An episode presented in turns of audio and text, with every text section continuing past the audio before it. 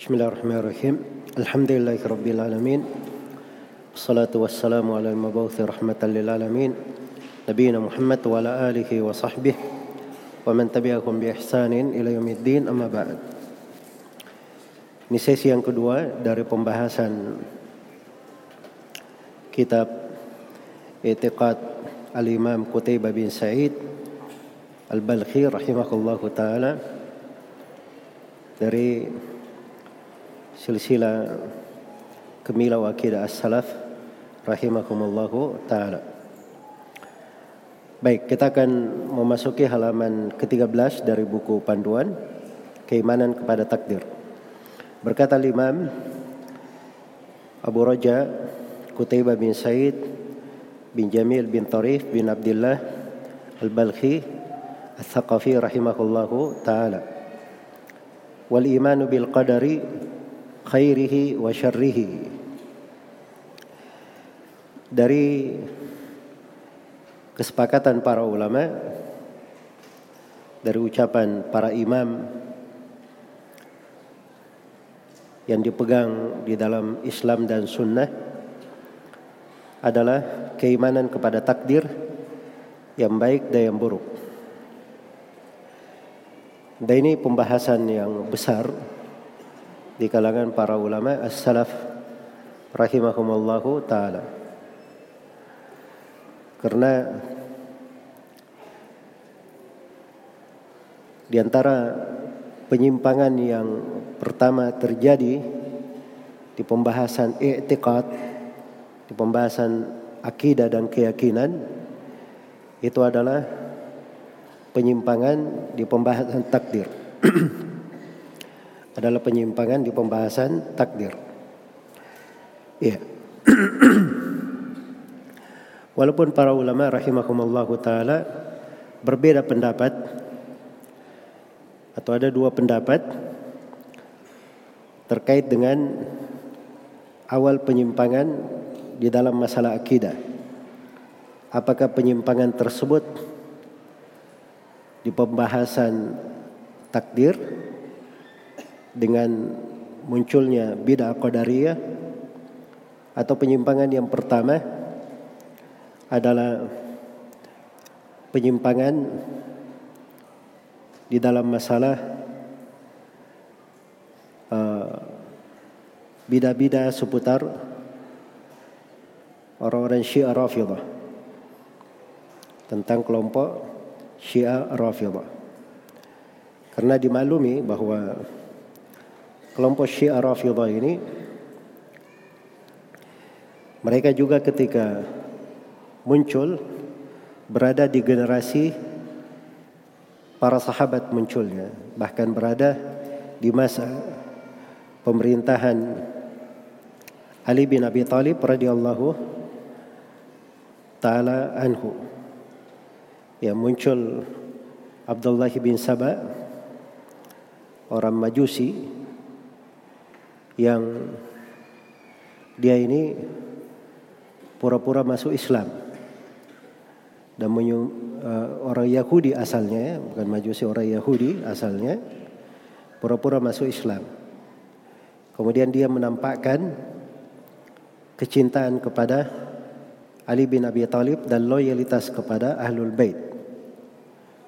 Maka begitu bid'ah mereka sudah semakin dahsyat, maka Ali bin Abi Thalib radhiyallahu taala anhu menjatuhkan hukum kepada mereka supaya mereka ini dibakar dengan api. Dibakar dengan api. Itulah yang terkenal dari Ali bin Abi Thalib. Populer dari beliau, beliau berkata, "Lamma ra'aitul amra amran munkara, ajadtu nari wa da'utu kumbura." Tatkala saya melihat perkara itu adalah perkara yang mungkar, maka saya kobarkan apiku dan saya panggil si kumbura. Kumbur ini uh, apa namanya? Dari pelayan Ali bin Abi Thalib radhiyallahu taala anhu. Tapi Abdullah bin Sabah uh, itu berhasil kabur meloloskan diri waktu itu. Dari kejaran Ali bin Abi Thalib. Kemudian dialah yang menjadi sebab Abdullah bin Sabah ini pula yang menjadi sebab uh, tragedi yang menimpa Uthman bin Affan. Sebab di belakang pemberontakan orang-orang Khawarij itu ada yang mengompor, ada yang memanas-manasi. Abdullah bin Sabah ini terlibat di dalamnya. Baik. Jadi ada yang mengatakan bidah pertama adalah bidah kelompok Syiah Rafidhah. Dan di antara ulama dia mengatakan bahwa bidah yang pertama itu adalah bidahnya orang-orang Qadariyah. Bidahnya orang-orang Qadariyah. Dan itu haditnya adalah hadit yang pertama di Sahih Muslim di Kitabul Iman. Imam Muslim rahimahullahu taala bawakan riwayatnya dari Yahya bin Ya'mar rahimahullahu taala. Kata beliau, "Kana awal man qala fil qadari bil Basrah Ma'badul Juhani." Kata beliau, kata Yahya bin Ya'mar, orang yang paling pertama berucap tentang bidah qadariyah di Basrah itu adalah Ma'bad al-Juhani. Jadi bidah Qadariyah ini pertama kali muncul di Basrah. Yang memunculkannya itu seorang yang bernama Ma'bad al-Juhani. Iya. Ini silsilah kesesatan ya. Jaham bin Sofwan, Ma'bad al-Juhani, Gailan, Gailan al-Qadari. Ya, terus mengambil dari seorang Majusi atau seorang Yahudi. Jadi bid'ah qadariyah ini itu masuk di tengah umat Islam. Dan sudut berpikir mereka di dalam bid'ah-bid'ah itu itu terwarisi dari pemahaman yang Jaham bin Safwan berada di atasnya. dan kebanyakannya itu dari pemahaman filsafat. Karena itu di antara musibah yang banyak menumpai umat Islam sehingga pembahasan akidah banyak terkaburkan itu dengan masuknya pembahasan-pembahasan filsafat. Iya. Inilah yang menyebabkan terjadinya kesesatan-kesesatan. Muncul berbagai macam kesesatan. Kalau kita lihat dari sejarah itu kesesatan-kesesatan di pembahasan akidah maupun yang lainnya itu sebab munculnya ada dua sebab pokok. Sebab yang pertama karena kejahilan. Jahil akan ilmu agama, kadang jahil akan makna secara bahasa dalam bahasa Arab. Iya. Jahil dalam makna bahasa Arab. Bukan artinya tidak mampu berbahasa Arab. Mereka bercakap berbahasa dengan bahasa Arab. Tapi sebagian makna itu itu dikenal di kalangan orang Arab asli. Dikenal di tengah orang Arab asli. Iya. Baik. Jadi kejahilan secara bahasa ini ini yang menimbulkan berbagai macam kesesatan. Seperti akan datang nanti di pembahasan istiwa. Istiwa diartikan istaula. Itu kejahilan terhadap bahasa Arab. Dan kejahilan terhadap ilmu agama. Sebab tidak ada di dalam bahasa Arab istiwa bermana istaula. Ya. Dari kejahilan-kejahilan ini akhirnya lahirlah penyimpangan-penyimpangan. Dan sebab yang kedua adalah mengikuti hawa nafsu. Sebab yang kedua adalah mengikuti hawa nafsu. Dan ini dari sebab pokok lahirnya berbagai macam bidah dan penyimpangan. Iya. Di antara sebab munculnya Qadariyah di sini di, di, di, disebutkan ya historinya ya bagaimana awal kali dia muncul oleh Yahya bin Ya'mar di Basra. Ketika muncul apa yang dilakukan oleh Yahya bin Ya'mar, kata beliau fantalaqtu ana wa Humaidu ibnu Abdurrahman al-Khimyari hajjaini atau mu'tamirain. Kata Yahya bin Ya'mar, saya dan Humaid bin Abdurrahman Al-Himyari kami berdua pergi menunaikan ibadah haji atau umrah. Ini ragu ya rawinya di sini, haji atau umrah. Baik.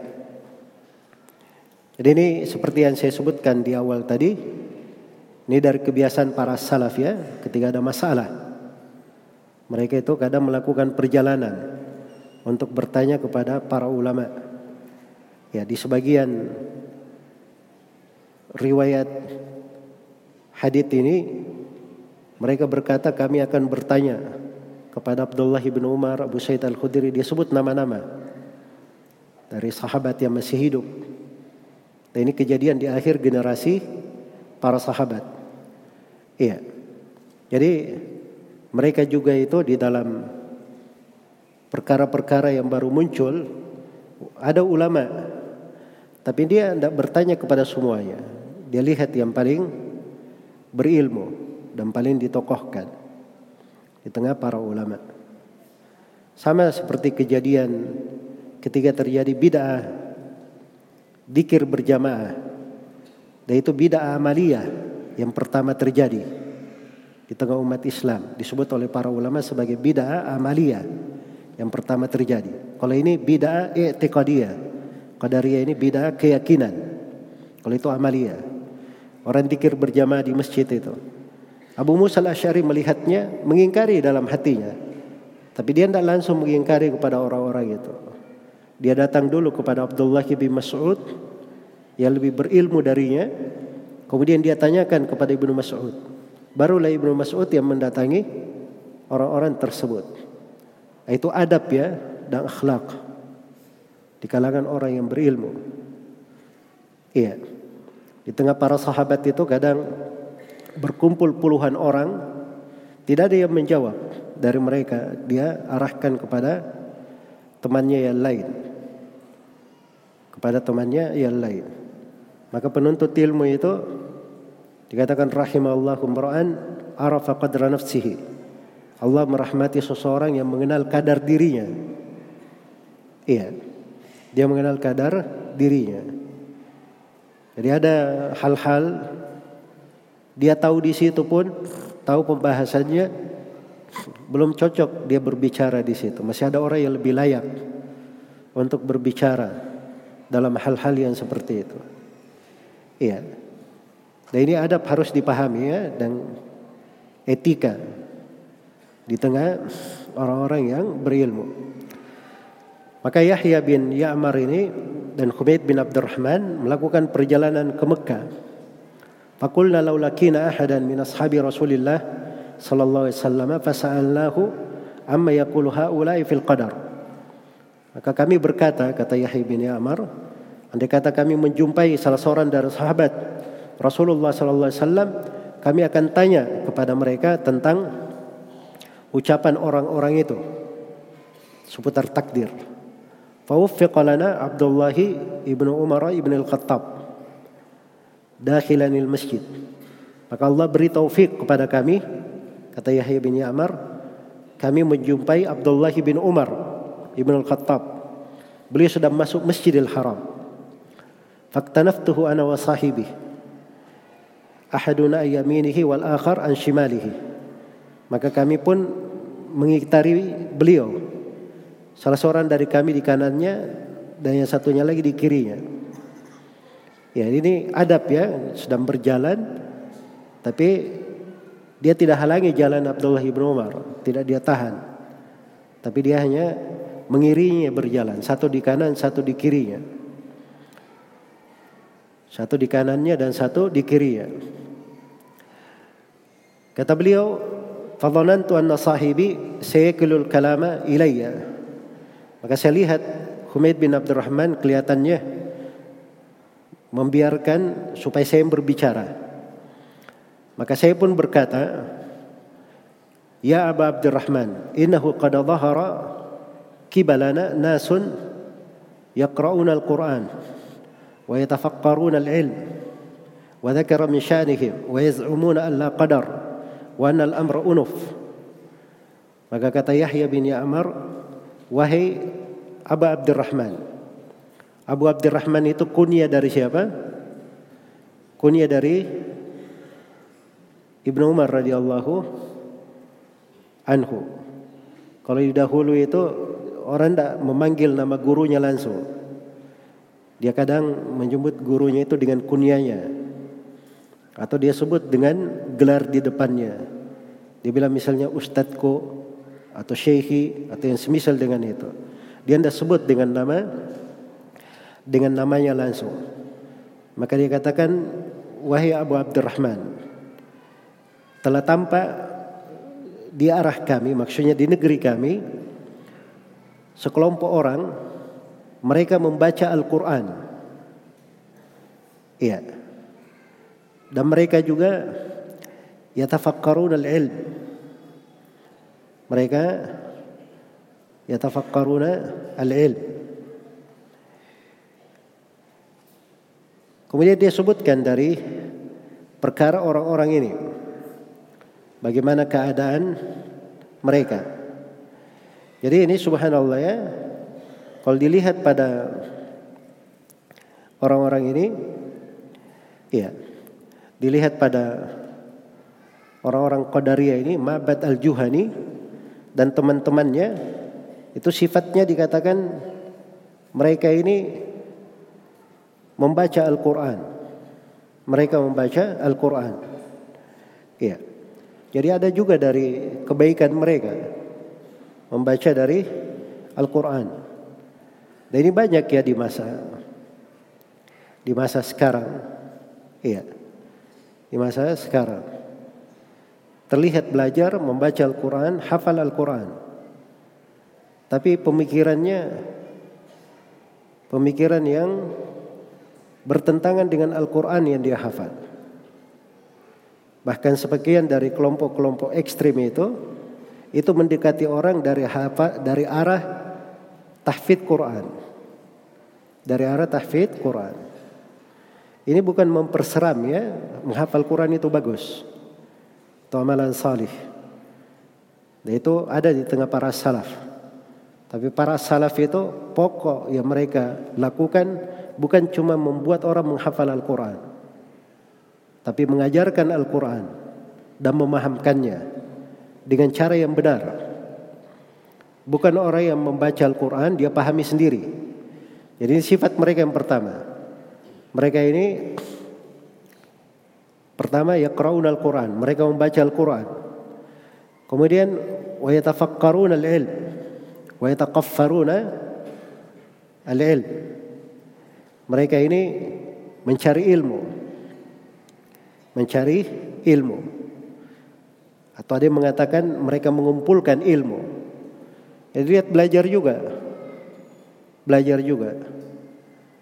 Ya, disebutkan dari perkara mereka ini maksudnya tidak diterangkan kelanjutan dari sifat mereka.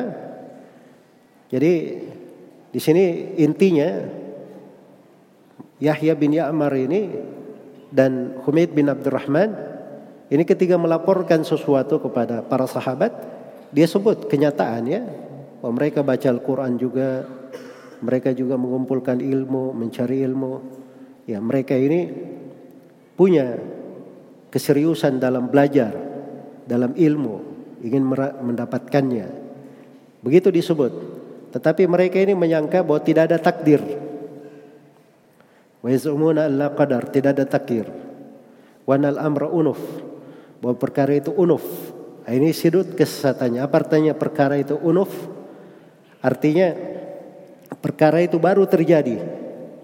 Tidak ada takdir sebelumnya yang mendahului. Dan Allah tidak tahu apa yang terjadi itu.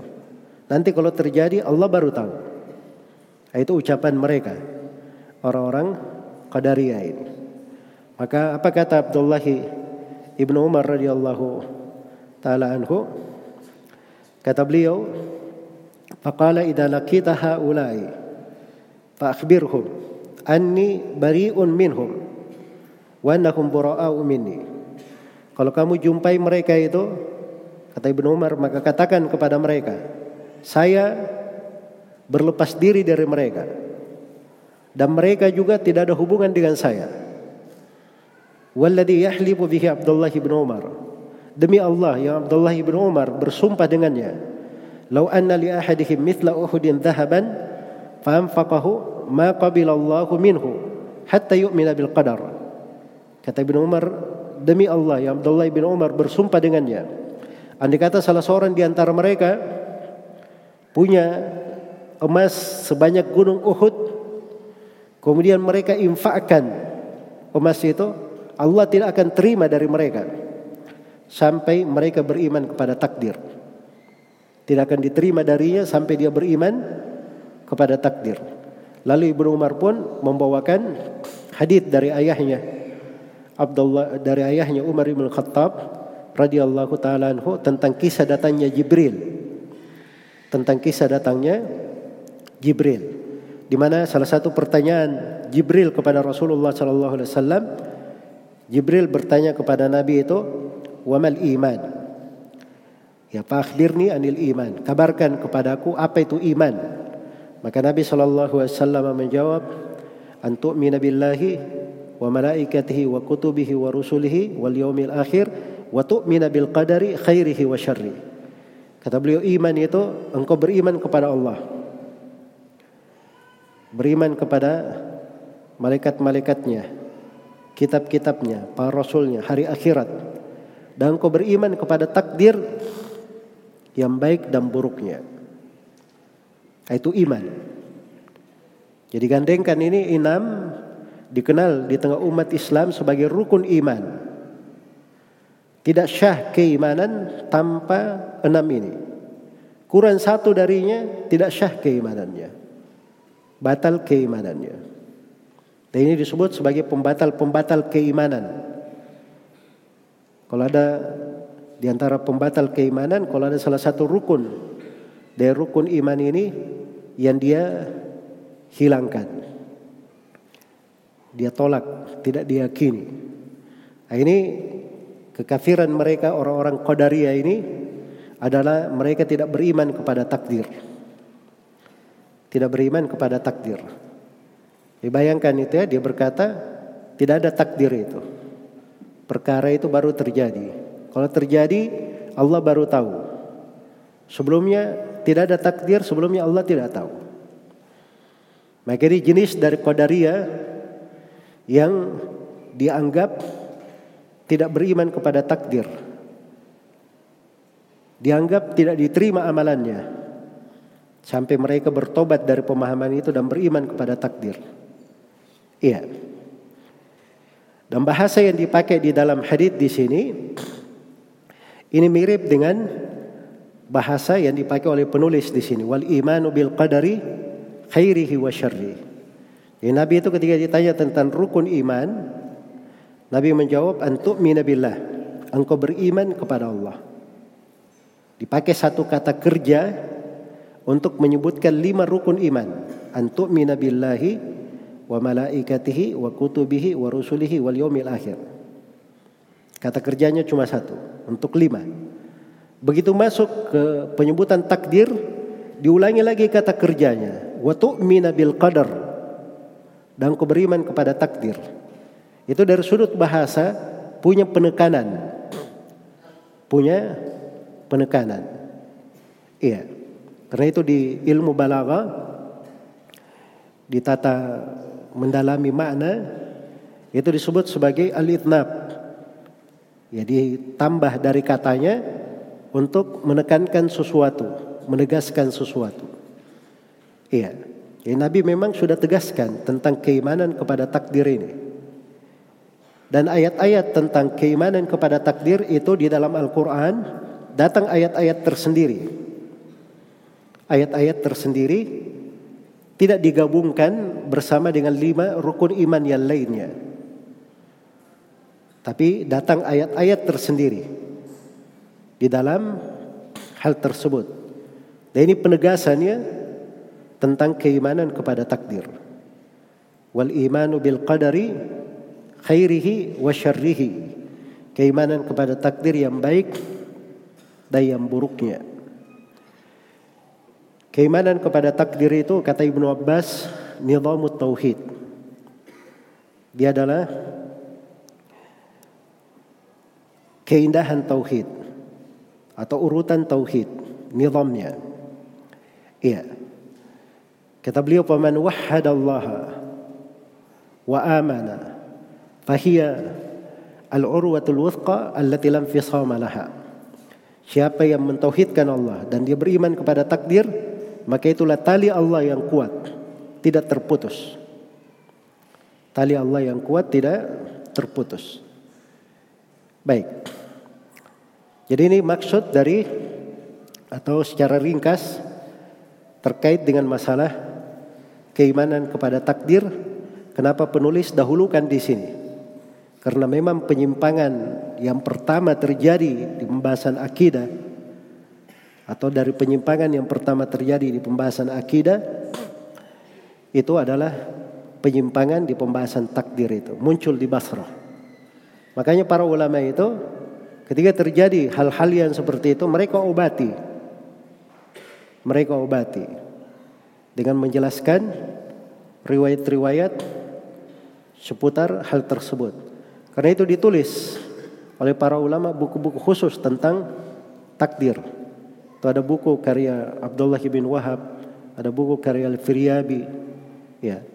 Dan ada buku-buku lainnya ditulis oleh para imam secara khusus.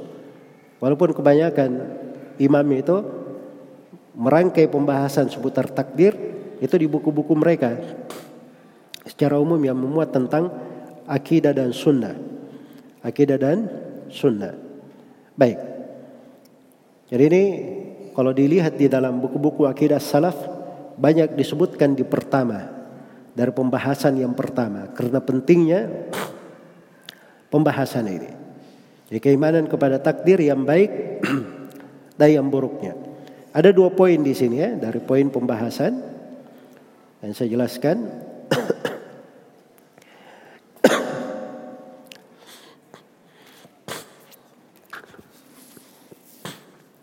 Yang pertama adalah kewajiban beriman kepada takdir. Kewajiban beriman kepada takdir. Iya. Katakan oleh penulis wal imanu bil qadari khairihi wa syarrihi. Seluruh imam yang dipegang ucapannya dalam Islam dan sunnah mereka semuanya menegaskan tentang keimanan kepada takdir yang baik dan yang buruk. Itu para a'immah. Ya, begitu kesepakatannya. Karena itu di datang dari Taus bin Kaisan rahimahullah dari ulama tabi'in beliau berkata adraktu salasami'atin min ashabi Rasulullah sallallahu alaihi wasallam yaquluna kullu syai'in biqadar. Kata Taus bin Kaisan, saya berjumpa 300 orang dari sahabat Rasulullah sallallahu alaihi wasallam. 300 ya. Ini di riwayat Al-Lalakai. Di riwayat Imam Muslim tidak disebut jumlah 300, tapi beliau katakan saya temukan sejumlah manusia dari sahabat. Banyak orang sahabat semua sahabat Nabi itu berkata, "Kullu syai'in biqadar." Segala sesuatu itu dengan takdir. Segala sesuatu dengan takdir. Coba bayangkan ya. Ini contoh ya. Ulama tabi'in. Dia berjumpa dengan sahabat, sahabat semuanya mengajari hal yang sama. Semuanya berkata yang sama. Itulah potret dari bagaimana akidah itu ditanamkan di tengah umat Islam dari masa Nabi Shallallahu Alaihi Wasallam, para sahabat dan setelahnya. Kata Abu Aswad Ad-Dili rahimahullah, "Ma ra'aitu ahadan min ashabi Rasulillah sallallahu alaihi wasallam la yuthbitul qadar." Saya tidak men, saya tidak melihat seorang pun dari sahabat Nabi sallallahu alaihi wasallam yang tidak menetapkan takdir. Iya. Ya dia tidak melihat ada dari sahabat tidak menetapkan takdir.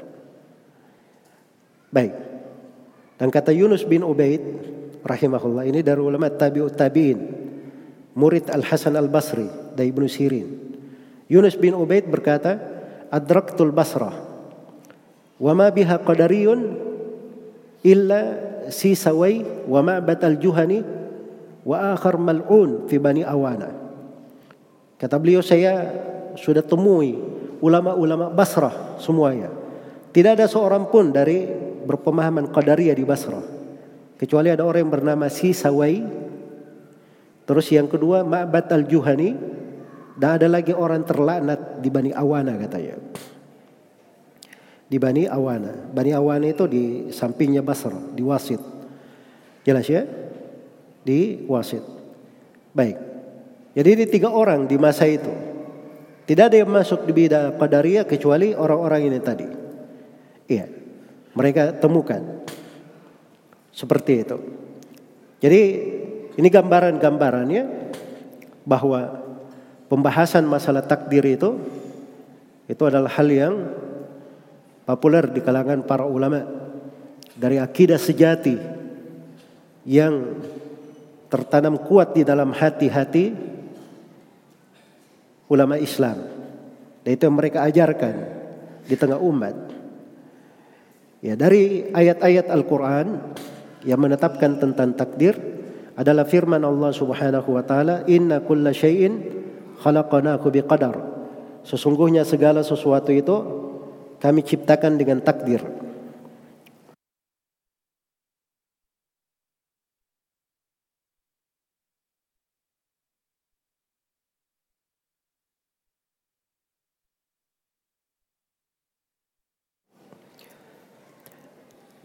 Baik, jadi itu ayatnya ya. Inna kulla syai'in khalaqnahu biqadar. Sungguhnya segala sesuatu itu kami tetapkan dengan takdir. Allah berfirman faqaddarna fani'mal qadirun. Ya, faqadarna fani'mal qadirun. Maka kami takdirkan dan kami adalah sebaik-baik yang menakdirkan. Dan Allah Subhanahu wa taala berfirman wa khalaqa kulla syai'in faqaddarahu taqdira.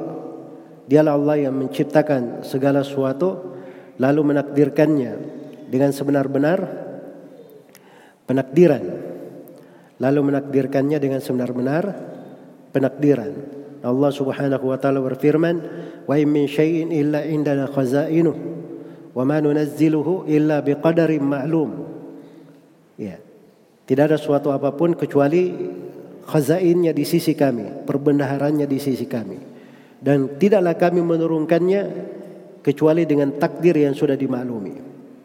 Kecuali dengan takdir yang sudah dimaklumi. Baik. Jadi ayat-ayat yang terkait dengan takdir itu sangat banyak dan sebagiannya kita akan tambahkan nanti di penjelasan tentang tingkatan-tingkatan keimanan kepada takdir. Iya. Dan di dalam hadis Rasulullah sallallahu alaihi wasallam banyak sekali dari hadis yang menunjukkan tentang keimanan kepada takdir. Tadi saya sudah bacakan dua hadis. Di awal pertemuan saya bacakan hadis dari riwayat Ibnu Dailami dari empat orang sahabat. Dari empat orang sahabat. Semuanya penetapan tentang takdir. Dan saya barusan bacakan hadis Abdullah bin Umar tentang Kisah datangnya Jibril bertanya tentang rukun iman dan disebutkan salah satunya wa tu'mina bil qadari khairihi wa syarri. Kamu beriman kepada takdir yang baik dan yang buruk. Iya. Dan banyak lagi dari hadis-hadis Rasulullah sallallahu alaihi wasallam di dalam hal ini. Baik.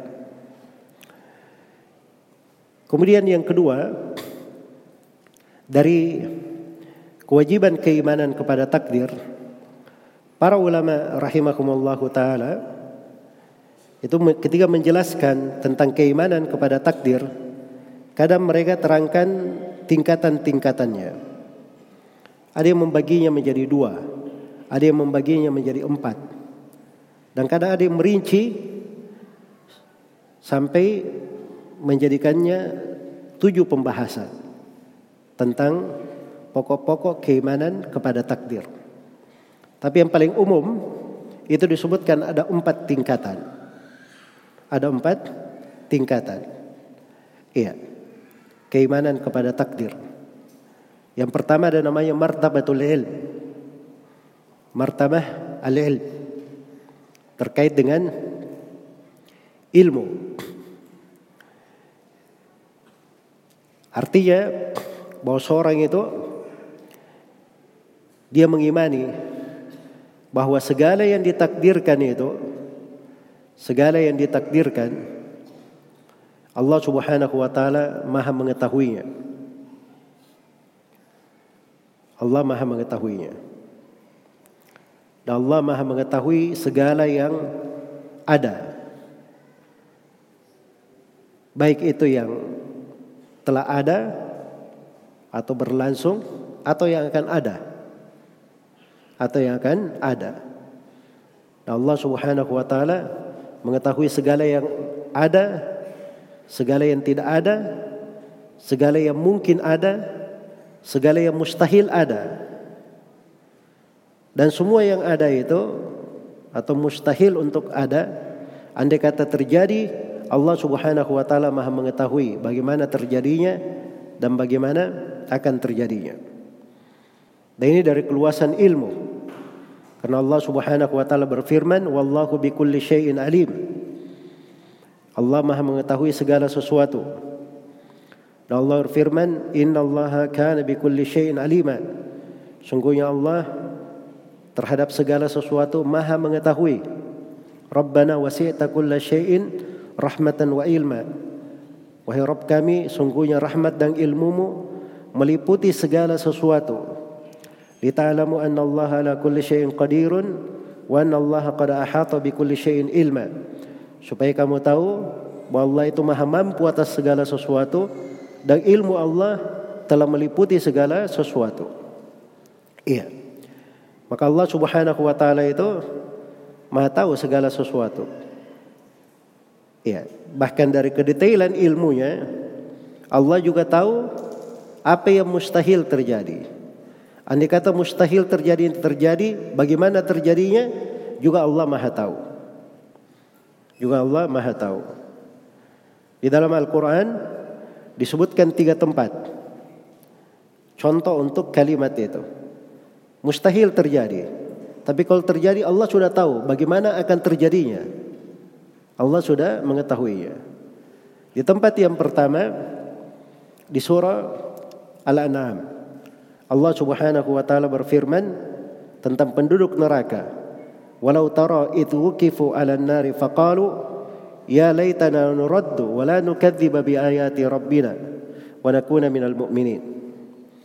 Andai kata engkau melihat orang-orang kafir berdiri di neraka dan mereka berkata, ini penduduk neraka ini, orang kafir di penduduk neraka. Mereka berkata, andai kata kami ini, wahai Rob kami, andai kata kami ini dikembalikan ke dunia.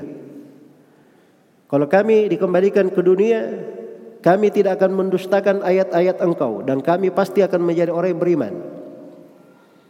Sekarang saya mau bertanya, orang kafir penduduk neraka kembali ke dunia mungkin atau mustahil? Mustahil terjadi. Jelas kan? Tapi subhanallah Allah kabarkan yang mustahil terjadi ini andai kata terjadi bagaimana terjadinya Allah kabarkan. Pada ayat setelahnya wa badalahum ma kanu min qabl walau ruddu la'adu limanuhu anhu. Allah kabarkan andai kata mereka dikembalikan apa yang terjadi?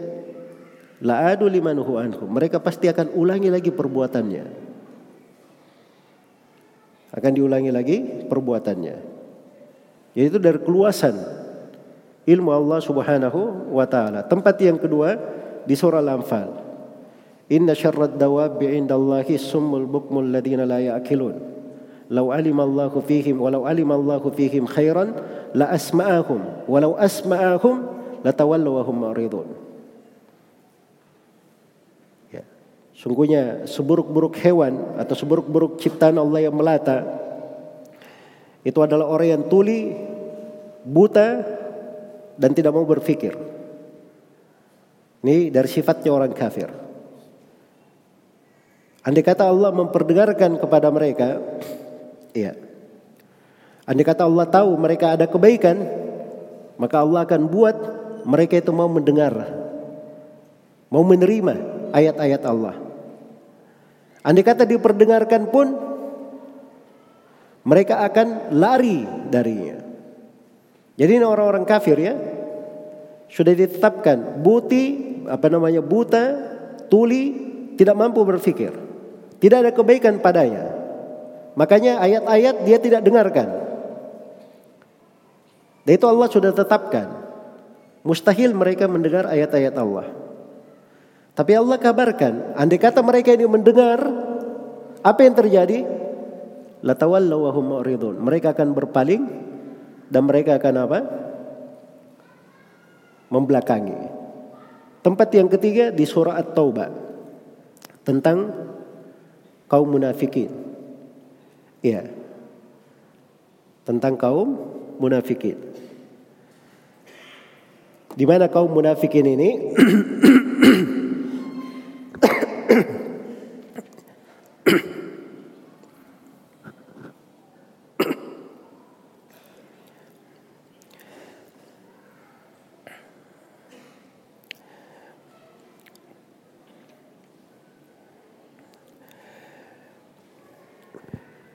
Baik. Tentang kaum munafikin di surat Taubah.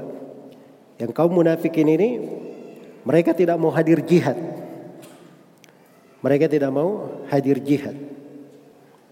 Ya, menggombosi. Maka Allah Subhanahu wa taala sudah tetapkan atas mereka tidak ikut berperang. Karena mustahil dengan kemunafikannya itu dia ikut berperang. Karena itu dalam Al-Quran dikatakan walau aradul khuruja la a'addu lahu udda walakin karihallahum bi'athahum fathabbatahum wa qila qu'udu ma'al qa'idin.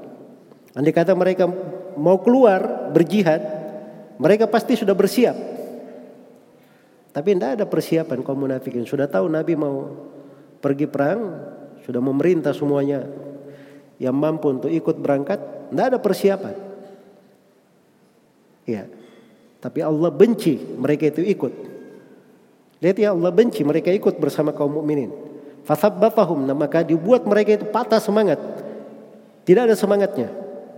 Dan dikatakan kepada mereka, duduklah kalian bersama orang yang alfa, tidak hadir perang. Jadi itu ketetapan terhadap kaum munafikin. Tapi Allah kabarkan kalau kaum munafikin ini ikut berperang, apa yang akan terjadi? Allah kabarkan. Lau kharaju fikum ma zadukum illa khabala. Wala awda'u khilalakum al-fitnah. Wala wala awda'u khilalakum yabghunakum al-fitnah.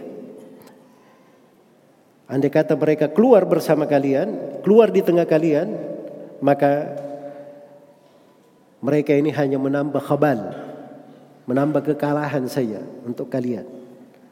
Menambah beban untuk kalian. Dan mereka ini akan berada di tengah-tengah kalian mencari fitnah saja. Ingin membuat fitnah di tengah kaum muslimin. Itu Allah kabarkan tentang kaum munafikin yang tidak ikut perang ini.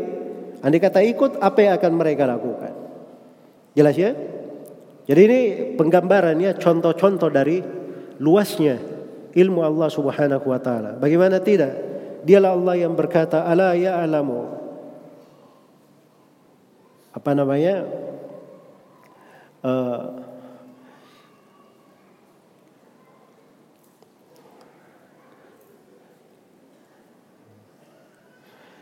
Baik. Tentang firman Allah Subhanahu wa taala, "Ala ya'lamu man khalaqa wa huwal latiful khabir." Tidakkah mereka tahu siapa yang mencipta? Dan Allah itu Maha Latif lagi Maha Khabir. Ini dua nama ya. Al-Latif dan Al-Khabir. Itu semakna dengan makna al-alim. Tapi al-latif itu maha mengetahui dia memasukkan sesuatu kepada hamba-hambanya dari kebaikan dari arah yang mereka tidak sadari. Kalau al-khabir itu juga ilmu. Tapi ilmu mengetahui sampai rahasia-rahasia dan kedetailan-kedetailan. Iya. Dialah Allah Subhanahu wa taala yang Maha Latif dan lagi Maha Maha Khabir. Maka ini tingkatan yang pertama dari keimanan kepada takdir. Kita imani bahwa Allah Subhanahu wa taala mengetahui segala yang Dia takdirkan. Apa yang terjadi, yang akan terjadi, sedang terjadi, semuanya diketahui oleh Allah Subhanahu wa taala. Dan ini tingkatan yang paling pokok. Di sini sebab kekafirannya kelompok-kelompok Qadariyah.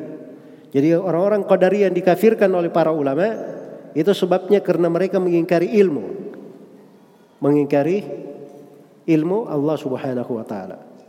Baik. Tingkatan yang kedua dari keimanan kepada takdir adalah al-kitabah. Penulisan. Bahwa kita mengimani segala yang ditakdirkan Allah Subhanahu wa taala telah menulisnya di Al-Lauh Al-Mahfuz. Allah berfirman, "Ma farratna fil kitabi min syai'." Tidak ada satu apa pun yang kami telantarkan penulisannya di Alkitab. Semuanya ada di Lauhul Mahfuz. Allah Subhanahu wa taala berfirman, "Alam ta'lam anna Allah ya'lamu ma fis sama'i wal ard? Inna dhalika fi kitab. Inna dhalika 'ala Allah yasir." Iya. Tidakkah kamu tahu bahwa Allah Maha mengetahui apa yang di langit dan di bumi? Sungguhnya hal tersebut dalam kitab.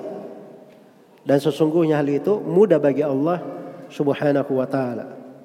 Dan Allah Subhanahu wa taala berfirman, "Wa kullu syai'in fa'aluhu fi zubur wa kullu saghirin wa kabirin mustatar." Segala sesuatu yang mereka lakukan itu ada di dalam kitab-kitab yang menulis. Iya.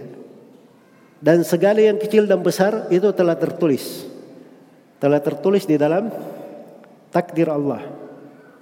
Dan Allah Subhanahu wa taala berfirman, "Ilmuha inda rabbi fi kitab." Ilmunya di sisi Rabbku dalam kitab. La yadhillu rabbi wa la yansa. Rabbku tidak akan pernah keliru di dalam kitab itu dan juga tidak akan pernah lupa. Semuanya tercatat dengan sangat kuatnya. Dan ini ayat-ayat yang semisal ini banyak ya di dalam Al-Qur'an. Dan di dalam hadis Rasulullah sallallahu alaihi wasallam diriwayatkan oleh Imam Muslim dari Abdullah bin Amr radhiyallahu anhum atau radhiyallahu anhuma Rasulullah sallallahu alaihi wasallam bersabda kataballahu maqadir al-khalaiq bi 50 qabla khal, qabla khalaq qabla khalqis samawati wal ard bi 50 alf sana. Sungguhnya Allah Subhanahu wa taala telah mencatat takdir-takdir seluruh makhluk 50 ribu tahun sebelum diciptakannya langit dan bumi. 50 ribu tahun sebelum diciptakannya langit dan bumi, semuanya sudah ditakdirkan, sudah dicatat oleh Allah Subhanahu wa taala. Dan di dalam hadis Ubadah bin Samit radhiyallahu taala anhu di Musnad Imam Ahmad dan selainnya, Rasulullah sallallahu alaihi wasallam bersabda, "Awwal ma khalaqallahu al-qadar." Awal yang Allah ciptakan adalah takdir. Faqala ya, awal yang Allah ciptakan adalah pena. Kemudian Allah berfirman kepadanya, "Uktub ma huwa kain ila yaumil qiyamah." Tulislah apa yang akan terjadi sampai hari kiamat. Iya. Maka pena itu Fajara bima huwa kain ila yaumil qiyamah. Dia pun berjalan menulis segala yang terjadi sampai hari kiamat. Dan di dalam hadis Ibnu Abbas diriwayat Imam Abu Dawud dan Tirmidzi Rasulullah sallallahu alaihi wasallam bersabda kepada Ibnu Abbas tentang takdir rufi'atil aqlam wa jaffatis suhuf. Pena-pena yang menulis takdir sudah diangkat dan lembaran-lembaran sudah kering. Lembaran-lembaran sudah kering. Baik. Jadi semua yang ditakdirkan itu sudah tercatat, sudah tertulis. Tapi penulisan takdir itu penulisan takdir itu kata para ulama itu apa namanya atau penakdiran itu kata para ulama itu ada lima. Ada lima bentuknya penakdiran. Ada penakdiran di lauhul mahfud itu penakdiran umum namanya. Itu yang pertama. Dan penakdiran yang kedua ada penakdiran di alam ruh. Penakdiran di alam ruh. Kemudian yang ketiga ada penakdiran seumur yaitu ketika ditiupkan ruh ke jasad, ditiupkan ruh ke janin. Itu ada malaikat di situ mencatat takdir. Itu penakdiran yang ketiga. Dan penakdiran yang keempat ada penakdiran tahunan. Itu adalah di malam Lailatul Qadar. Dan penakdiran yang kelima, penakdiran yang harian.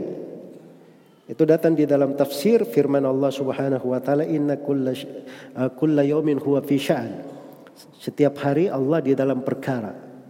Itu disebut oleh Ibnu Al-Qayyim rahimahullahu taala. Baik. Jadi itu lima penakdiran. Lima penakdiran. Supaya diketahui bahwa segala yang terjadi itu sudah ditakdirkan oleh Allah Subhanahu wa taala. Baik.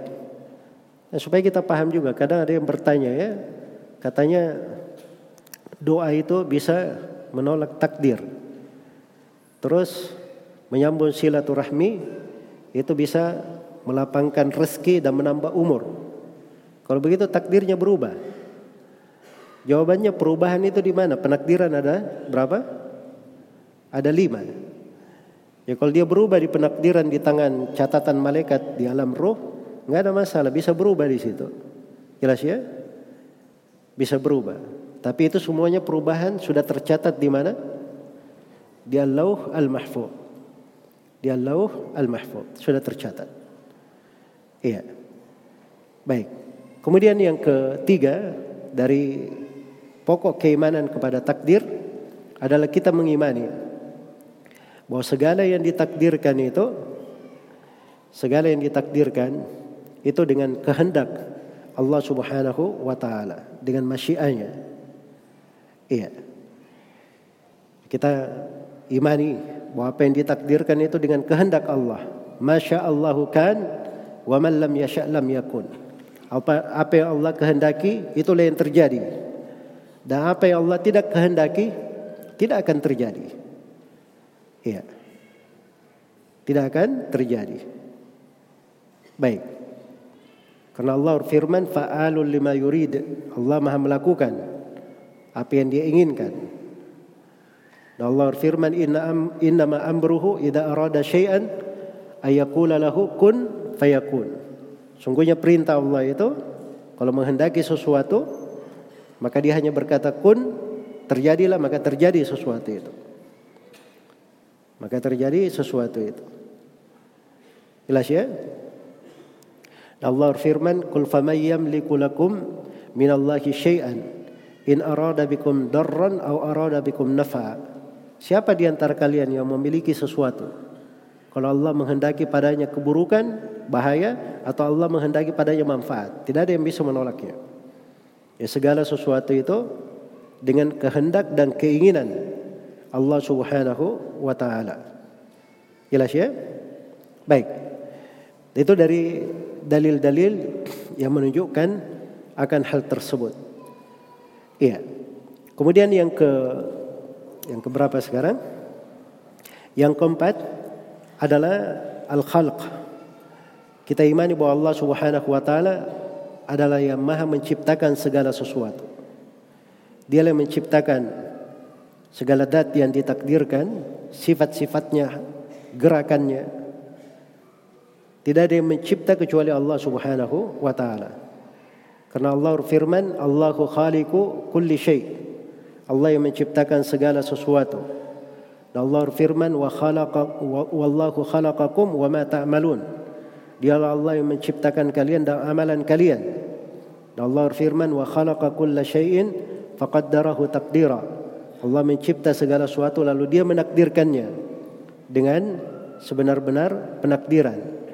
Dan di dalam hadith Hudzaifah bin Yaman yang diriwayatkan oleh Imam Abu Daud dan diriwayatkan oleh Al Bukhari di kitab beliau Khalqi Afalil Ibad. Rasulullah sallallahu alaihi wasallam bersabda inna Allah yasna'u kulli sani'in wa sun'atah. Atau wa sun'ati. Sungguhnya Allah Subhanahu wa taala dialah yang menciptakan semua yang mencipta semua yang membuat dan buatannya. Jadi buatannya gerakannya, perbuatan itu semua ciptaan Allah. Ciptaan Allah Subhanahu wa taala. Baik. Jadi ini empat pokok keimanan kepada takdir. Ya seorang itu mudah ya kalau ada masuk padanya syubhat seputar takdir, dia lihat saja majelis empat ini dia buang saja, tidak usah dia pedulikan. Bagaimana cara menjawabnya? Nah, itu lain lagi masalah itu menjawab syubhat namanya. Kalau menjawab syubhat, itu datang seperti Ibnu Dailami itu, datang kepada ulama bertanya. Nanti akan disingkap syubhatnya. Tapi hal yang meneguhkan hati seperti ini dia imani dari pokok-pokok keimanan kepada takdir itu menguatkan hatinya. Jadi apa yang menyelisih hal itu itu adalah kesesatan. Itu adalah kesesatan. Iya. Baik. Jadi ini empat dasar pokok keimanan dan benarnya keimanan kepada takdir Allah Subhanahu wa taala. Iya. Dan para ulama ingatkan bahwa ada beberapa sebab yang merupakan sebab penyimpangan di pembahasan takdir. Dari sebab penyimpangan di pembahasan takdir.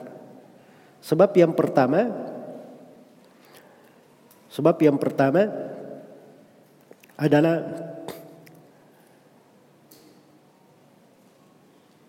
terlalu banyak mempertanyakan tentang perbuatan Allah. Kalau Allah berbuat sesuatu dia tanyakan. Kenapa berbuat seperti ini? Apa hikmahnya? Nah, ini dari sebab pokok yang menyebabkan banyak manusia jatuh di dalam penyimpangan. Iya. Karena Allah itu telah menyatakan tentang dirinya, la yus'alu amma yaf'al wa hum yus'alun. Allah itu tidak ditanya apa yang dia lakukan. Mereka lah manusia yang ditanya apa yang mereka kerjakan. Jadi Allah tidak ditanya apa yang dia kerjakan. Tapi kita harus tahu semua dari ketetapan Allah pasti baik di sisi Allah. Kalau Allah menakdirkan sesuatu pasti ada hikmah yang mendalam di sisi Allah. Iya. Nah, itu caranya seperti itu memahami. Karena itu banyak mempertanyakan hikmah perbuatan Allah itu sebab yang membuat orang tersesat. Jatuh di dalam pembahasan tersesat di pembahasan takdir. Nah itu kata Syekhul Islam Ibn Taimiyah rahimahullah dalam manduma ta'iyya beliau tentang takdir kata beliau wa aslu dhalali al khalqi min kulli firqatin huwa al khawdu bi fi'li al ilahi bi illati fa innahum lam yafhamu hikmatan lahu fasaru ala nau'in minal jahiliyati. Dan dasar kesesatan setiap kelompok yang menyimpang dari manusia adalah larut membicarakan perbuatan Allah. Apa ilahnya? Apa sebabnya? Apa hikmahnya? Itu yang menyesatkan semua kelompok yang menyimpang. Dasarnya masuk di pembahasan itu. Kenapa? Mereka ini tidak paham hikmah Allah. Allah itu maha luas ilmunya dan hikmahnya maha mendalam dan agung. Tidak ada yang bisa melingkup hal itu. Ya. Akhirnya karena terlalu banyak seperti itu mempertanyakan, mereka pun di atas bentuk dari bentuk jahiliyah. Sebab banyak mempertanyakan itu tentang takdir perbuatan Allah itu cirinya orang-orang masyarakat jahiliyah. Cirinya masyarakat jahiliyah. Sebab yang kedua yang menyebabkan banyak manusia menyimpang di pembahasan takdir karena dia kiaskan perbuatan makhluk dengan perbuatan Allah.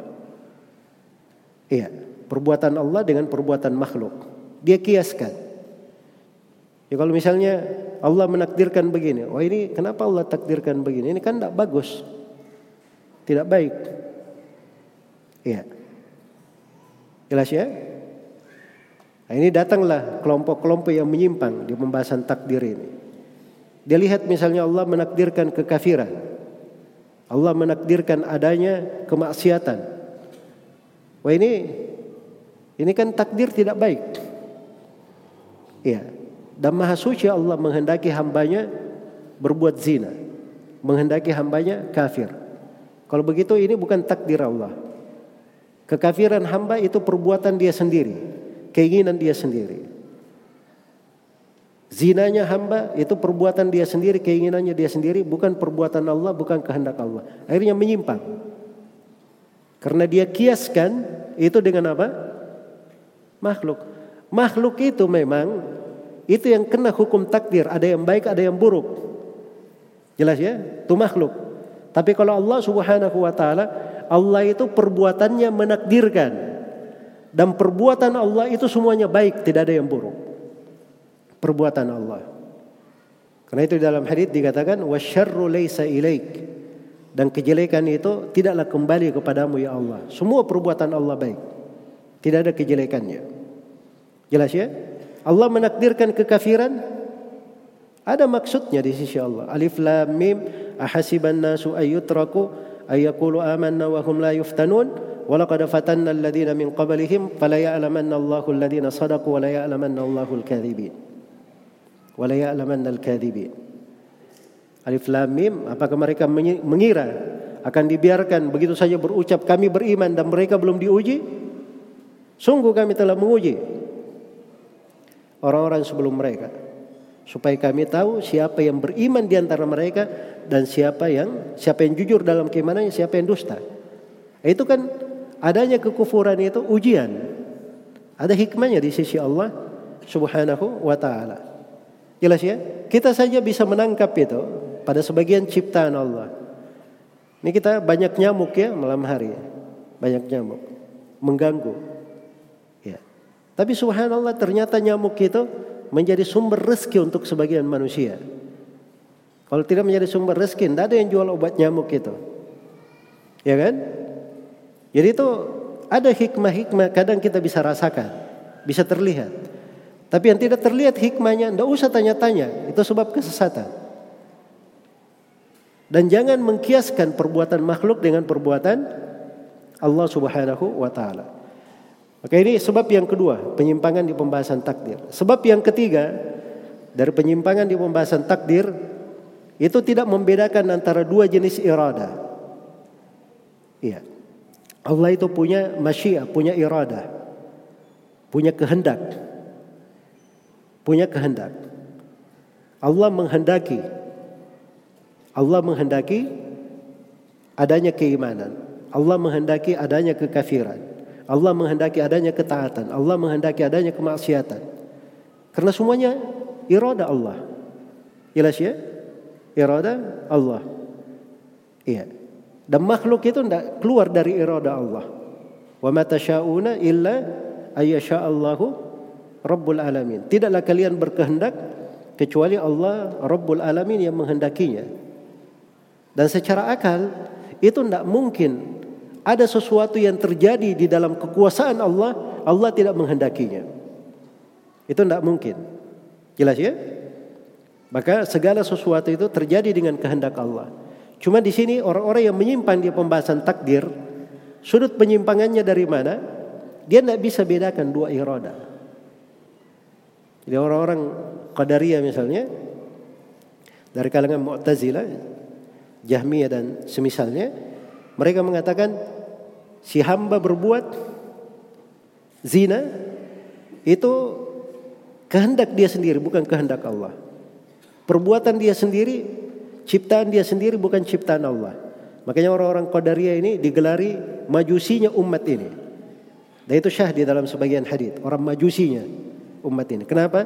Sebab orang Majusi mengatakan alam ini dua penciptanya. Ada pencipta kegelapan, ada pencipta cahaya. Ada pencipta kebaikan, ada pencipta kejelekan. Sama mereka ini. Kalau perbuatan baik, ah, itu Allah yang mencipta, Allah yang menghendaki. Kalau perbuatan buruk, enggak, itu bukan ciptaan dan kehendak Allah. Itu ciptaan si hamba sendiri, kehendak hamba sendiri. Sebaliknya, kelompok Jabriyah seperti itu. Ekstrim. Ya, kelompok Jabriyah dari kalangan Asy'ariyah, orang-orang Asy'ariyah dan semisalnya. Mereka bilang apa? Si hamba kalau dia berbuat maksiat, berzina, itu bukan kehendak dia. Itu kehendak Allah. Dia berbuat itu bukan perbuatan dia, itu perbuatan Allah hakikatnya begitu. Jelas ya? Walaupun ada dua ucapan mereka di dalam hal itu ya. Nah Jabriyah ini ada dua kelompok, ada yang ekstrim, ada yang sedang-sedang, tidak terlalu ekstrim. Baik. Ini dasar pemikirannya kenapa? Sebab dia berlebihan bahwa segala yang Allah kehendaki, segala yang terjadi itu pasti Allah kehendaki baik juga untuknya. Ini dasar pemahamannya ini keliru kenapa? Dia tidak bisa bedakan antara iroda kaunia dan iroda apa? Syariah. Makanya di awal itu saya beri pembagian-pembagiannya itu detail itu.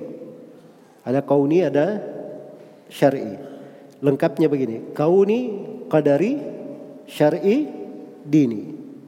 Itu pembagian dua pada 14 kalimat. Salah satunya irada. Ada irada kauniyah, qadariyah dan ada irada diniyah, syariah. Ada irada diniyah, syariah. Ini tidak bisa membedakan antara dua jenis irada ini. Inilah sebab penyimpangan. Ini sebab penyimpangan. Jelas ya? Kalau irada kaunia, dinia, irada kaunia, qadaria itu kehendak Allah. Pada sesuatu, sesuatu itu pasti akan terjadi kalau Allah menghendakinya. Jelas ya? Terus yang kedua, ciri irada kaunia qadaria ya. Kalau sesuatu itu terjadi, maka yang terjadi itu ada yang baik, ada yang buruk. Dua jenis takdir di situ. Ada yang baik dan ada yang buruk. Terus ciri yang ketiga dari iroda uh, afan yang yang kedua ya, yang yang pertama, yang kedua tadi, ciri yang kedua dari iroda kaunia bahwa kalau terjadi sesuatu itu pada iroda kaunia qadariyah itu mungkin Allah cintai, mungkin Allah tidak mencintai. Mungkin Allah mencintai dan mungkin Allah tidak mencintai. Iya. Baik. Itu dua pokok perbedaan ya. Dua pokok perbedaan. Kalau iroda dinia itu mungkin terjadi, mungkin tidak terjadi. Dan kalau iroda dinia syariah pasti Allah mencintai. Pasti Allah mencintai. Jelas ya? Jadi dari sini akan tampak nanti perbedaan antara dua jenis irada. Nah, membedakannya itu itu menyelamatkan seseorang dari banyak penyimpangan di pembahasan takdir. Banyak syubhat keraguan di pembahasan takdir kalau kita tahu pembagian irada ini itu akan memudahkan kita untuk memahaminya dengan baik dan benar. Jadi seperti tadi yang berzina itu menurut orang-orang Mu'tazilah ini perbuatan tidak baik Iya. Masa Allah menghendaki perbuatan tidak baik? Maka kita jawab iya Allah menghendakinya. Irada apa namanya? Eh? Irada kauniyah qadariyah. Allah menghendakinya terjadi. Tapi bukan artinya Allah cinta perbuatan zina itu. Tidak. Sebab ini irada sifatnya kauniyah qadariyah. Iya. Baik. Itu cara menjawabnya mudah dengan memahami pembagian dari irada ini. Kemudian di sini dikatakan yang kedua uh, pembagian takdir kepada yang baik dan yang buruk. Jadi ini wal imanu bil qadar, wal imanu bil qadar. Tampak dari uraian tadi ya, wal qadar di sini artinya al makdur. Al qadar di sini artinya apa? Al makdur yang ditakdirkan. Jadi yang ditakdirkan itu ada dua. Ada yang baik dan ada yang apa? Yang buruk. Tapi kalau al-qadar dari sudut perbuatan Allah sendiri, perbuatan Allah menakdirkan, tadi terbagi atau tidak? Tidak terbagi, cuma satu kalau perbuatan Allah menakdirkan semuanya baik. Karena Allah Subhanahu wa taala dalam menakdirkan punya hikmah yang maha agung dan mendalam. Dan perbuatan Allah itu selalu baik, tidak boleh disebutkan kejelekan di perbuatan Allah. Allah menakdirkan, ah, itulah yang terbagi. Ada yang baik, ada yang buruk. Ada keimanan, ada kekafiran, ada ketaatan, ada kemaksiatan, ada kebaikan, ada kejelekan, ada kegelapan, ada cahaya. Ada yang jalan hidayah, ada jalan kesesatan. Ah, itu yang tertakdirkan. Makanya di sini al-qadar di situ maksudnya al-makdur yang tertakdirkan. Yang tertakdirkan itu ada yang baik dan ada yang apa? Yang buruk. Iya. Ada yang baik dan ada yang buruk. Kemudian terakhir di sini di pembahasan takdir ini pembahasan-pembahasan pendahuluan ya. Saya tidak memperluas kajian di sini, kita masih ada buku-buku yang lain. Ya nanti saya tambah bobot-bobot materi itu bersama dengan pembahasan-pembahasan yang lainnya. Iya. Karena ada sebagian masalah itu kita baca ke guru kita dapat faedah tambahan di buku tertentu. Karena ibarat pada buku tersebut atau ada tambahan pembahasan yang memperdalam di kebanyakan buku-buku yang lain. Nah, itu dari manfaat kenapa seorang itu penting untuk banyak membaca dari buku-buku akidah salaf supaya dia mengerti seluk-beluk dari akidah itu dan dia harusnya terima dari guru supaya dia bisa dipahamkan. Supaya bisa dipahamkan. Itu saya ketemu ya beberapa, saya dengar dari banyak ulama di masa sekarang. Ada kesalahan-kesalahan kadang tidak begitu tampak pada seorang penuntut ilmu. Iya, pada sebagian kalimat salah memahami. Saya tanyakan kepada ulama yang lebih senior tentang hal tersebut, maka kelihatan kekeliruan-kekeliruan di dalam memahami itu. Jelas ya? Jadi maksudnya bahwa belajar akidah itu itu memang perlu selalu diulangi dan perlu belajar kepada banyak guru supaya seseorang itu detail di dalam memahami kalimat-kalimat atau pembahasan-pembahasan di akidah tersebut. Baik di akhir pembahasan tentang takdir ini, saya ingin menyebutkan beberapa keindahan dan manfaat keimanan kepada takdir Allah Subhanahu wa taala. Iya. Keimanan kepada takdir itu punya samarat. Ada buah-buahnya. Dan ada fawaidnya. Manfaat-manfaatnya. Di antara manfaatnya adalah memberikan ketenangan ke hati. Memberikan tumak nina dan menghilangkan galau dan gunda gulana. Itu dari pokok yang mengusir kegalauan di dalam hati. Allah firman ma asaba min musibatin fil ard wala fi anfusikum illa fi kitabin min qabli an nabraha inna dhalika ala Allah yasir. Likai la ta'sau ala ma fatakum wala tafrahu bima atakum. Wallahu la yuhibbu kulla mukhtalin fakhur. Tidak ada satu musibah pun yang menimpa di dunia atau menimpa diri diri kalian kecuali musibah itu sudah tercatat, sudah tertulis. Ini tingkatan yang keberapa tadi? Keimanan kepada takdir. Yang kedua tadi, penulisan. Sudah tertulis sebelum terjadinya hal itu. Itu di sisi Allah sangat mudah. Kenapa ditakdirkan seperti itu? Supaya kalian tidak putus asa apa supaya kalian tidak merasa sedih terhadap apa yang berlalu. Orang kadang ada yang luput darinya. Ada yang sudah mengejar sebuah proyek, sudah ini tiba-tiba tidak berhasil. Jelas ya? Ada anak muda dia kejar gadis mau dia lamar, sudah didahului orang lain. Dia terima pinangan orang lain. Ya, kalau dia beriman kepada takdir, galau-galau yang seperti itu hilang. Nah, itu sudah ditakdirkan oleh Allah Subhanahu wa taala.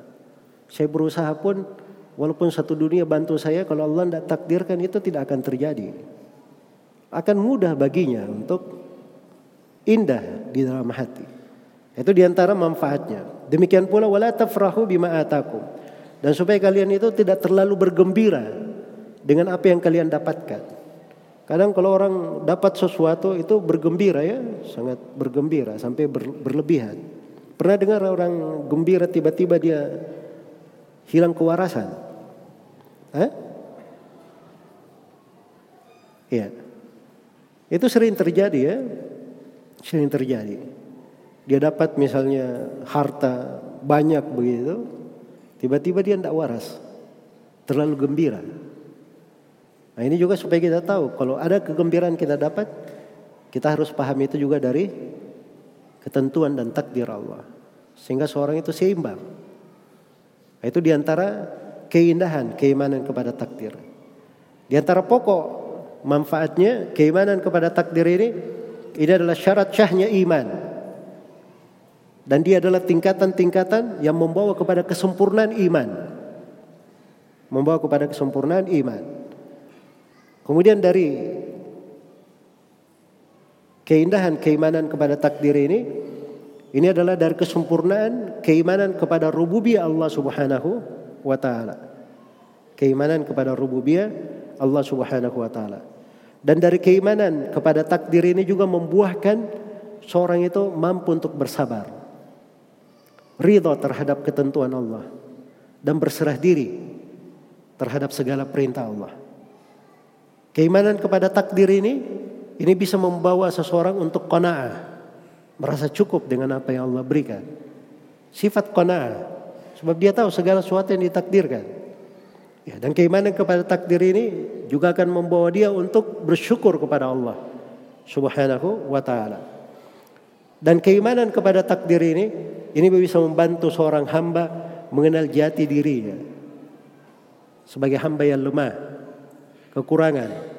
Karena Allah menakdirkan sesuatu, dia tidak akan punya kemampuan untuk menolaknya. Allah ingin menimpakan sesuatu, dia tidak akan ada kemampuan untuk menghindari hal tersebut. Iya. Dan dari manfaat keimanan kepada takdir, keimanan kepada takdir ini bisa membuat seorang itu bagus tawakalnya. Keimanan kepada takdir itu akan membawa dia ke jenjang yakin di dalam beragama. Keimanan kepada takdir itu akan membawa dia untuk bersandar kepada Allah Subhanahu wa taala. Ya, belum lagi dari pahala-pahala besar ya di belakang keimanan kepada takdir. Ya, dan keimanan kepada takdir ini itu juga membuat seorang itu menjadi pemberani. Menjadi pemberani. Ya kalau ada yang merasa dirinya sering ketakutan, takut melakukan sesuatu, perbaiki masalah keimanan kepada takdir. Demikian pula keimanan kepada takdir ini membuat seorang itu lebih dermawan. So kalau dia merasakan pada dirinya ada bentuk dari apa namanya kikir, itu mungkin di antara sebabnya terkait dengan keimanan kepada takdir. So biasanya orang yang penakut, kikir, itu sebabnya karena dia merasa kalau dia melakukan sesuatu ini bisa menghilangkan jiwa ya. Kalau dia berinfak nanti dia akan menjadi fakir. Nah, itu dua sebab kaitannya dengan keimanan kepada takdir Allah Subhanahu wa taala. Padahal seseorang itu kalau dia ingin jadi pemberani, memang dia harus tantang bahaya. Dia lalui bahaya. Kalau dia ingin jadi dermawan, memang dia harus berinfak. Ada risiko kefakiran. Ada risiko kefakiran. Karena itu kata sebagian penyair, laulal masyaqqatu sadan nasu kulluhum al-judu yufkiru wal iqdamu qattalu. Andai kata bukan karena kesulitan, semua manusia jadi pemimpin sudah. Tapi ada memang kesulitan dalam hidup. Orang yang dermawan kadang bisa terancam, fakir, dia kekurangan. Dan orang yang pemberani kadang terancam dia bisa terbunuh. Terancam bisa terbunuh. Tapi kalau dia beriman kepada takdir, dia berinfak, ya, dia mengeluarkan sesuatu, dan dia yakini bahwa segala sesuatu di tangan Allah, Subhanahu wa taala, maka itu akan mudah baginya. Sebagaimana kalau ada kewajiban secara syar'i, dia harus pergi misalnya keluar untuk sholat subuh. Ya. Dia lewati gelap-gelap. Maka dia itu akan biasa saja mau lewati gelap-gelap, lewati kuburan, apa masalahnya? Apa bedanya? Ya. Itu semuanya seorang terkena bahaya atau ini semuanya dengan takdir Allah Subhanahu wa taala. Jadi tidak usah pikir-pikir terlalu banyak ya. Nanti ada yang colek kepala kamu. ya, nanti ketemu pocong di jalan. Ketemu pocong ajak saja dia pergi sholat subuh juga. Itu cerita dongeng semua ya. Pocong-pocong itu. Nanti antum kena prank saya. Ya. Jadi maksudnya bahwa keimanan kepada takdir itu akan membawa seseorang untuk stabil dan seimbang di dalam kehidupan. Dan berbicara tentang manfaat dan keindahannya itu pembahasan yang panjang ya. Dan kita insya Allah taala akan lanjutkan materi ini setelah sholat asar. Subhanakallahumma bihamdik. Asyhadu an la ilaha illa anta astaghfiruka wa atubu ilaik. Walhamdulillahi rabbil alamin. Wa sallallahu wasallam ala nabiyyina Muhammad wa ala alihi wa sahbihi wa man tabi'ahum bi ihsan ila yaumiddin. Wassalamualaikum warahmatullahi wabarakatuh.